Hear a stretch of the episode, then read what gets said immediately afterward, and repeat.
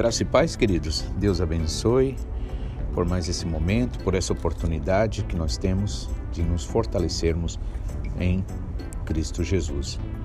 Eu gostaria de estar lendo aqui para a nossa meditação de hoje, Gálatas capítulo 5, quando o apóstolo Paulo trata da liberdade que há em Cristo Jesus. Ele começa dizendo o seguinte: Foi para a liberdade que Cristo nos libertou. Portanto, permaneçam firmes e não se deixem submeter novamente a um jugo de escravidão. Amém. Esse versículo aqui, ele já é muito significativo, porque ele fala é, de uma forma que parece, é, como posso dizer, uma redundância, né? Mas se nós entendermos que dentro do próprio conceito de liberdade, muitas vezes nos tornamos escravos de nós mesmos, então é por isso que Paulo está dizendo: foi para a liberdade, a verdadeira liberdade, a liberdade que vem pela verdade. Como Jesus Cristo disse: Conhecereis a verdade, e a verdade vos libertará. Então, ele declara que foi para a liberdade que Cristo nos libertou. Portanto, permaneçam firmes e não se deixem submeter novamente a um jugo de escravidão. Ou seja, é necessário que nós não tenhamos apenas esta iniciativa de dizer sim ao chamado do Senhor, de nos é, dispormos a seguir a Jesus, deixando tudo e todas as coisas, que significa o quê? Não significa largar para lá nada, pois Jesus Cristo disse: quem não deixar pai, mãe, filhos, irmãos, parentes, amigos, bens, não pode me seguir. E com certeza ele não estava dizendo para você largar tudo, né? até porque nisso também não haveria, vamos dizer assim, a oportunidade de outros serem é, iluminados, edificados. Por isso que é preciso nós entendermos a partir do Espírito Santo e não a partir da letra, né? Como é dito, a letra mata, mas o Espírito vivifica. Ou seja, aquilo que se torna uma legalidade, uma frie, é, a, a frieza da lei, da, do lado, vamos dizer, mecânico da coisa, né? É, com certeza leva à morte, seja diretamente a palavra de Deus sendo transformada em lei no que diz respeito a, a uma manipulação humana, vamos dizer assim, né? porque com certeza existe a lei, mas a lei é do Espírito Santo. E o Senhor pede, o Espírito Santo pede a cada um conforme a vontade perfeita do Pai. Então, é, foi para a liberdade que Cristo nos libertou. Portanto, é necessário que nós permanecermos firmes. E para que a gente esteja firmes, firmados, é necessário a gente conhecer a palavra de Deus, conhecer a vontade do Senhor. Né? O apóstolo Paulo diz em Efésios capítulo 6, lá pelo versículo 10 em diante, que nós devemos é, colocar né, o cinturão da verdade. Né? Então, cingir os lombos, né, a expressão dele, né, cingir os lombos né, com o cinturão da verdade. Ou seja, os soldados romanos, né, ele usa essa figura do soldado romano, que ele ali se prepara para a guerra. E ele sabe que na guerra é preciso você ter firmeza. Se você se mostrar vulnerável, se você se mostrar duvidoso, indeciso, né, então com certeza você fica presa fácil do inimigo. E aí é necessário a gente né, se firmar na verdade. É necessário você realmente conhecer a palavra de Deus no poder do Espírito Santo para que você possa usar a própria palavra, que Paulo também apresenta como a espada do Espírito, né? a única, na verdade, de tudo aquilo que ele mostra ali no é, capítulo 6, quando ele fala da guerra espiritual, os, ele mostra os equipamentos que são necessários para a sua proteção e apenas um que é necessário para o ataque, né, para ferir o inimigo, que é o que? É a palavra. Né? Então, o inimigo, na verdade, não tem medo de palavra que não seja de Deus verdadeira. Também o inimigo não tem medo de alguém que use a palavra, mas não viva uma vida de comunhão com o Senhor, de busca constante, pedindo sempre perdão pelos pecados, também declarando perdoado, né? Então, por isso que é necessário usar a palavra, mas usar a palavra é, no poder do Espírito Santo. Né? Então, porque o inimigo não vai se incomodar com um, um simples, vamos dizer, é, você simplesmente abrir a boca e falar, né? Mas é necessário que ao falar você tenha consciência verdadeira, tenha fé daquilo que você está falando, que é a palavra de Deus. Sendo assim, realmente, porque ah, você vai vencer, porque porque as coisas de Deus são espirituais. Por isso a necessidade de crer no amor de Deus, de crer no perdão de Deus, por isso a necessidade de crer, como nosso pastor Tagama também sempre dizia, costumava dizer, Deus está muito mais interessado em te abençoar do que você ser abençoado. Então, quando nós é, assim entendemos, quando nós é, recebemos a palavra e essa palavra se enraiza em nossos corações, né? Então fica difícil para o inimigo fazer o trabalho dele. Você vai dar trabalho para o inimigo. Por quê? Porque você não será vencido facilmente.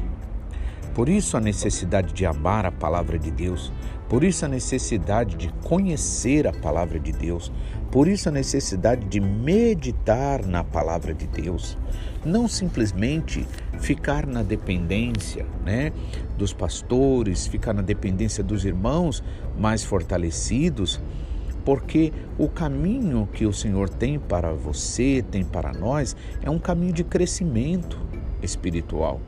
É um caminho onde nós precisamos nos preparar para ajudarmos os nossos irmãos mais novos que vão precisar da nossa ajuda. Sejam eles a partir da nossa família, com certeza, né? E indo aí afora. Então, nós devemos ficar firme na verdade, conhecer a verdade, porque o inimigo ele é bom para usar a, a palavra muitas vezes de forma errada, em um contexto que nada tem a ver, né? Então é preciso conhecer não só a palavra na sua frieza, vamos dizer assim, mas realmente no Espírito Santo. Por isso que Paulo disse aos Coríntios ali, mandando a carta, ele disse assim: "Eu vim, eu não vim ter com vocês aqui é, usando palavras persuasivas, né, em demonstração de sabedoria, mas eu vim na demonstração do poder do Espírito Santo, na virtude do Espírito Santo. Porque somente na virtude do Espírito Santo é que pode haver mudança. E aí ele diz então, né, portanto, permaneçam firmes. Né, é, o que você está fazendo para se firmar mais no Senhor. Né? Você está buscando ao Senhor de todo o seu coração. Né? Como eu gosto de lembrar, seja uma, duas, três palavras que você dirige ao Senhor, mas essas palavras, poucas palavras, elas devem ser faladas de todo o coração, né? Realmente entendendo que Deus não é, né, a produto da imaginação humana, o nosso Pai Celestial, né, ele é uma pessoa, ele tem sentimentos e é necessário nós realmente nos dirigirmos a Ele, né, com sinceridade de coração, né? sabendo o que nós estamos falando. Né? Então, permaneçam firmes e não se deixem submeter novamente a um jugo de escravidão. Né? Ou seja, há situações que vão roubar de você a liberdade que Cristo te deu. Ele continua dizendo no versículo 2: Ouçam bem o que eu, Paulo, lhes digo. Caso se deixem circuncidar, Cristo de nada lhes servirá. De novo declaro a todo homem que se deixa circuncidar que está obrigado a cumprir toda a lei. Vocês que procuram ser justificados pela lei, separam-se de Cristo, caíram da graça pois é mediante o Espírito, Espírito com letra maiúscula, Espírito Santo, que nós aguardamos pela fé a justiça que é a nossa esperança.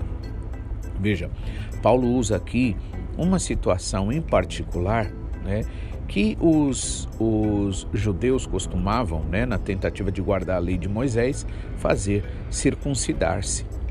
Então, é, e aí Paulo vai e diz assim: caso se deixem circuncidar, ou seja, em outras palavras, se é para seguir a lei, se você é salvo porque faz ou deixa de fazer isto, então na verdade é, Cristo né, morreu em vão. Cristo de nada lhe servirá. O Senhor Jesus como o pastor Takayama sempre nos lembra, ele veio para os pobres, para os necessitados. Claro, com certeza, podemos entender sim, parte como pobre naturalmente também, mas vai bem também além disso. O pobre, o pobre de espírito, aquele que na verdade é, está faminto de Deus, de fazer a vontade de Deus, Pobre na Bíblia também significa humilde, por isso que ali Jesus Cristo, é, no Sermão da Montanha, logo no início, a primeira coisa que ele diz ali é: Bem-aventurado ou mais que felizes os pobres de espírito ou os humildes, porque deles é o reino dos céus. Então a humildade atrai ao Senhor. E você é humilde quando você é sincero no seu coração, quando você pede perdão ao Senhor, reconhecendo de verdade as suas, é, os seus pecados, as suas é, desobediências, né? a sua falta de agradecimento, a sua falta de maior é, envolvimento nas coisas de Deus, então, quando nós realmente nos humilhamos diante do Senhor, todo aquele que se humilhar será exaltado, o Senhor Jesus Cristo disse. Né? Então, e aí Paulo usou essa questão da circuncisão, né? Para aquele contexto e disse: Eu digo a vocês que, caso vocês se deixem circuncidar, Cristo de nada lhe servirá. Caso nós, né, é, busquemos, vamos dizer assim, viver por conta própria, fazendo aquilo que a gente quer, mesmo usando a palavra de forma descontextualizada, né? Então, Cristo de nada servirá. Vai faltar, ou, né? não, você não terá o que? Você não terá aquilo que Jesus tem para oferecer, porque você busca de outra forma. É por isso que justificativas para o nosso erro, né?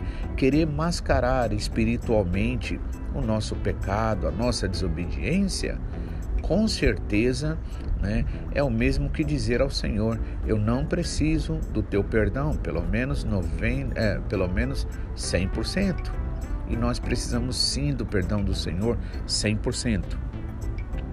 Então, Cristo de nada servirá né, se nós é, querer, quisermos nos justificar né, através de palavras, mesmo sendo usadas da Bíblia. Por isso é preciso o verdadeiro seguir a Jesus é renúncia verdadeira, é carregar a cruz. Ou seja, que cruz é essa? A nossa própria carne, eu acredito, né? A nossa própria carne que tende a, a nos, é, nos fazer, vamos dizer assim, relaxados né, naquilo que é importante. Hoje mesmo de manhã, quando eu estava orando, eu estava dizendo ao Senhor né, que Ele me ajude, porque para que eu realmente possa viver no Espírito. Porque a carne, realmente na carne, nós não somos íntegros. Na carne, nós não somos verdadeiros. Na carne, nós somos fariseus. Na carne, nós somos é, nós somos pessoas que muitas vezes não vai perceber o valor que Deus tem dado para nós, que nós temos. Nos desvalorizamos. Então, é necessário a gente ter uma vida sincera. Por isso que o Senhor te chamou, né, para você viver uma vida é, em intimidade com Ele, onde você pode se abrir totalmente com Ele, falar tudo, não precisar, né, economizar palavra nenhuma, dizer tudo o que está errado com você, no teu coração, nos teus sentimentos, falar dos teus medos, falar das tuas frustrações, das tuas raivas, das tuas desobediências e de tudo. Porque o Senhor ama a verdade no íntimo. Quando nós somos sinceros, verdadeiros, então o Senhor dá para nós a liberdade. Então pare e pense: o que o Senhor tem para você é vida e vida de verdade. Mas você sabe que vivendo na carne, a gente tem que mascarar muitas coisas. A gente tem que fingir que a gente está bem, a gente tem que fingir que a gente é bom, a gente tem que fingir que a gente é, é, é, não precisa disso, não precisa daquilo. Temos que fingir o tempo todo. Porque viver na carne é viver na mentira, é viver na escuridão, não há integridade. E Deus nos chamou para nós sermos íntegros. É verdade que é, o, o caminhar com Jesus, seguir a Jesus, né, ser discípulo de Jesus, envolve sofrimento. Com certeza envolve, porque Jesus não enganou ninguém. Né?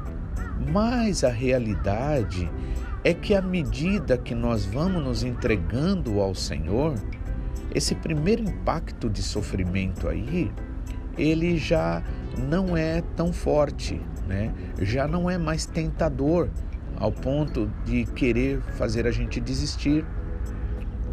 Então nós começamos, né, a sentir a paz, a alegria, né?